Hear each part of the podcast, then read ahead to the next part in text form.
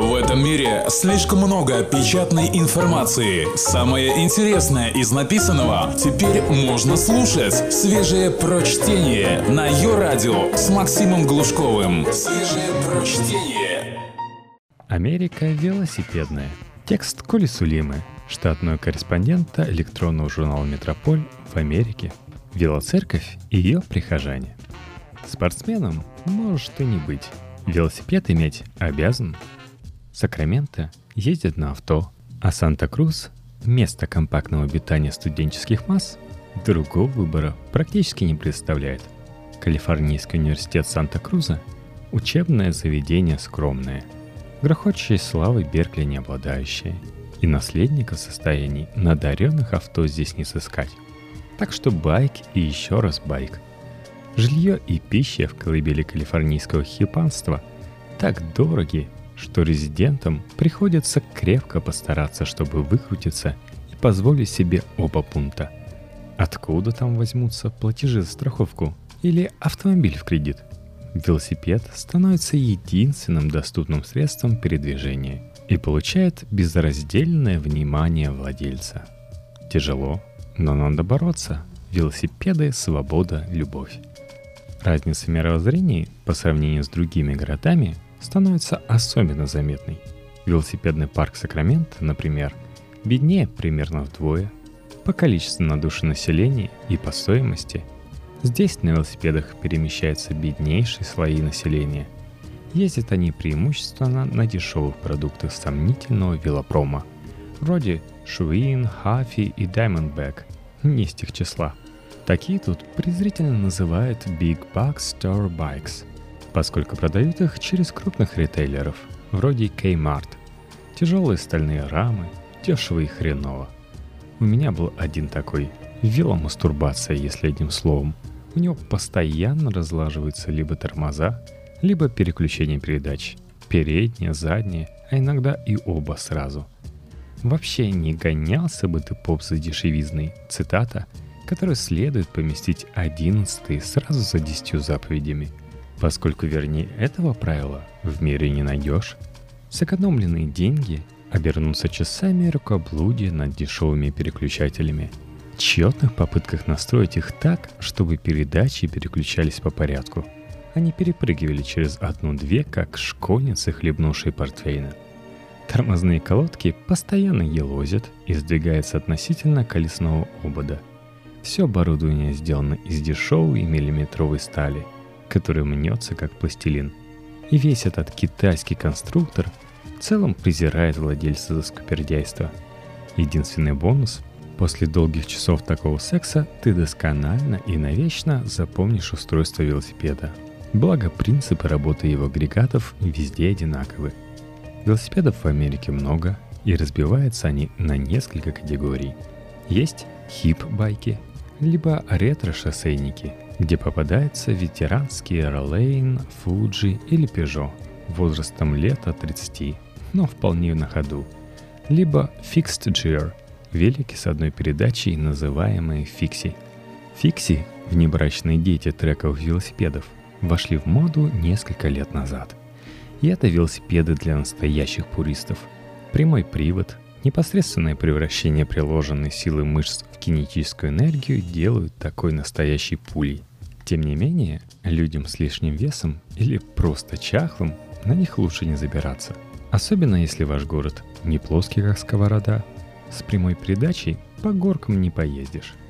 Степень родства фикси с трековым велом определяется суровостью первого. Чем меньше удобств, тем правдивее. Никаких излишеств, вроде тормозов, настоящие герои не имеют. Скорость регулируется мускульным усилием, либо блокировкой колеса – Такие велосипедисты молятся богу трения и готов спорить очень горячо. Есть еще крузеры, особенно популярные в местах, где имеется вода. Например, океан. Их так и зовут Beach Cruisers. Это неповоротливый вел с одной передачей, единственная задача которого – доставить владельца из точки А в точку Б, желательно по прямой и без подъемов. Санта-Крузе, царстве серферов – Такие велики выглядят невероятно лихо. Изъеденные коррозией скрипучие старикашки с кожаными седлами. отполированными задницей. На них обычно крепят по паре крючев, чтобы возить доски для серфинга. Выходит что-то вроде бутерброда из чувака в гидрокостюме, велосипеда и здоровенной доски. Только свежее прочтение на Йо-Радио. Про горные и шоссейные велосипеды рассказывать скучно. На таких передвигаются хоббеисты, немногословные мужчины, экипированные с ног до головы. Как будто их спонсируют со времен средней школы. Велосипеды стоимостью от 2000 долларов, везде кевлар, композитные материалы и облегающие трико. Шоссейники передвигаются на приусах, горники на пикапах, но все без исключения серьезные, как Николай Валуев. В этих кругах почему-то считается, что если ты не оборудован как гонщик Тур де Франс, то просто пустомелие и занимаешься любительщиной. В США невероятное количество велоклубов, веломаршрутов, турниров, пробегов и огромная индустрия, построенная вокруг. Велотренажерами завалены спортивные залы. Американцы, серьезно запаренные состоянием своего здоровья, ценят кардионагрузку, которая на велосипеде удачно сочетается с воздушными ваннами. Количество велосипедов на руках соответствует количеству торговых точек. В Санта-Крузе таких было не меньше 10. От просторных кондиционированных храмов до LBS, Local Bike Shop, крохотных лавочек, где владельцы выставляли товар на улицу, потому что иначе внутри было не повернуться. Единственное, что роднит эти магазины – крепкий запах резины с порога. Ни с чем не спутаешь. Обязательный атрибут – собственная ремонтная мастерская в самом темном углу. Мастера по ремонту велосипедов – особая категория людей. Они всегда напоминали мне системных администраторов. Суровые, сдержанные, с трудом подавляющие мизантропию. Повидав за свою карьеру сотни курьезных случаев, они вырабатывают привычку смотреть на человечество как на жестокое племя истребителей прекрасного, этакую секту велоубийц – у них даже выработался некий сленг. Обывателя, изучившего велосипед, но делающего невидный вид, здесь называют JRA – Just Riding Alone. Я просто ехал себе. Фред – обозначение гражданина, потратившего годзиллион долларов на велик, но не умеющего с ним обращаться.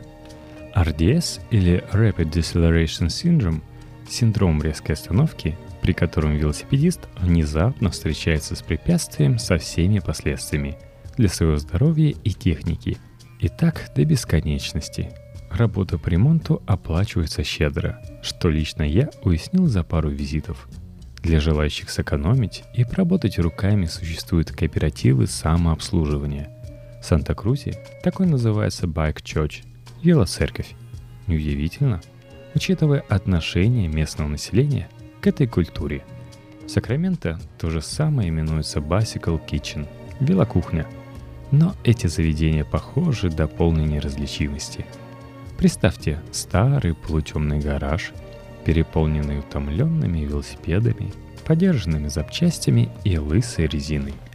Там обычно имеются стенды для закрепления великов, всевозможные инструменты и несколько сотрудников, которые всегда придут на помощь с консультацией. В Санта-Крузе обычно это были молодые люди, похожие на бомжей и закаленные лесбиянки. А в Сакраменто – разговорчивые пенсионеры. Мне попался ветеран войны во Вьетнаме. И я определенно пожалел, что спросил совета, потому что от вопросов ремонта разговор внезапно стал отклоняться в сторону бюджетного кризиса в Калифорнии. Зато за скромную плату в 5 долларов здесь можно славно перемазаться в грязи и граффити – нанюхаться резинового клея и привести в чувство своего двухколесного брата. Велосипедная культура в Америке развита куда лучше, чем на родине. В основном по причине более долгой истории. На дорогах имеется разметка. Водители по мере сил стараются учитывать наличие велосипедов на дорогах. Не открывать двери прямо перед носом, отправляя тех в путешествие головой вперед. Поведение это весьма и весьма варьируется от города к городу – Наверняка найдется множество желающих меня поправить. Да и сами ездаки очень разнятся. В Санта-Крузе все экипированы шлемами и фонарями, А за полгода в Сакраменто я видел шлемы на головах буквально пару раз. Как будто асфальт тут мягче или автомобили, сделанные из поролона. Велосипеды в Сакраменто в разы дешевле, и никто так не озабочен проблемой воровства, как в Санта-Крузе или Сан-Франциско, где угон давно уже превратился в локальный вид спорта. За пять лет в Санта-Крузе у меня украли три велосипеда, два из которых были настолько старыми, что я даже и не подозревал, что они кому-то могут понадобиться. Велосипед одного из моих знакомых был пристегнут к дереву. Вор спилил оное, чтобы не возиться с замком. Моя финдиректор отбивала байк своего сына прямо посреди Пасифик-авеню и обратила оппонента в бегство. Титан, закаленная сталь, вилла замки ценой от 40 долларов. А чахлое устройство, которыми пользуется Сакраменто, любой вор Санта-Круза откроет силой взгляда или просто плевком. До сих пор я не могу без жалости смотреть на эти противоугонные муляжи – мне немедленно начинает чудиться похитители байков с индифферентным видом слоняющийся вокруг. Хорошее дело, велосипед в Америке. Я люблю, например, покружить в темноте по паркингу около ближнего мола для вдохновения. Пусть даже меня недели две назад, но чуть-чуть не сбила азиатская женщина с параличом головного мозга на Infinity. Я не держу на нее зла.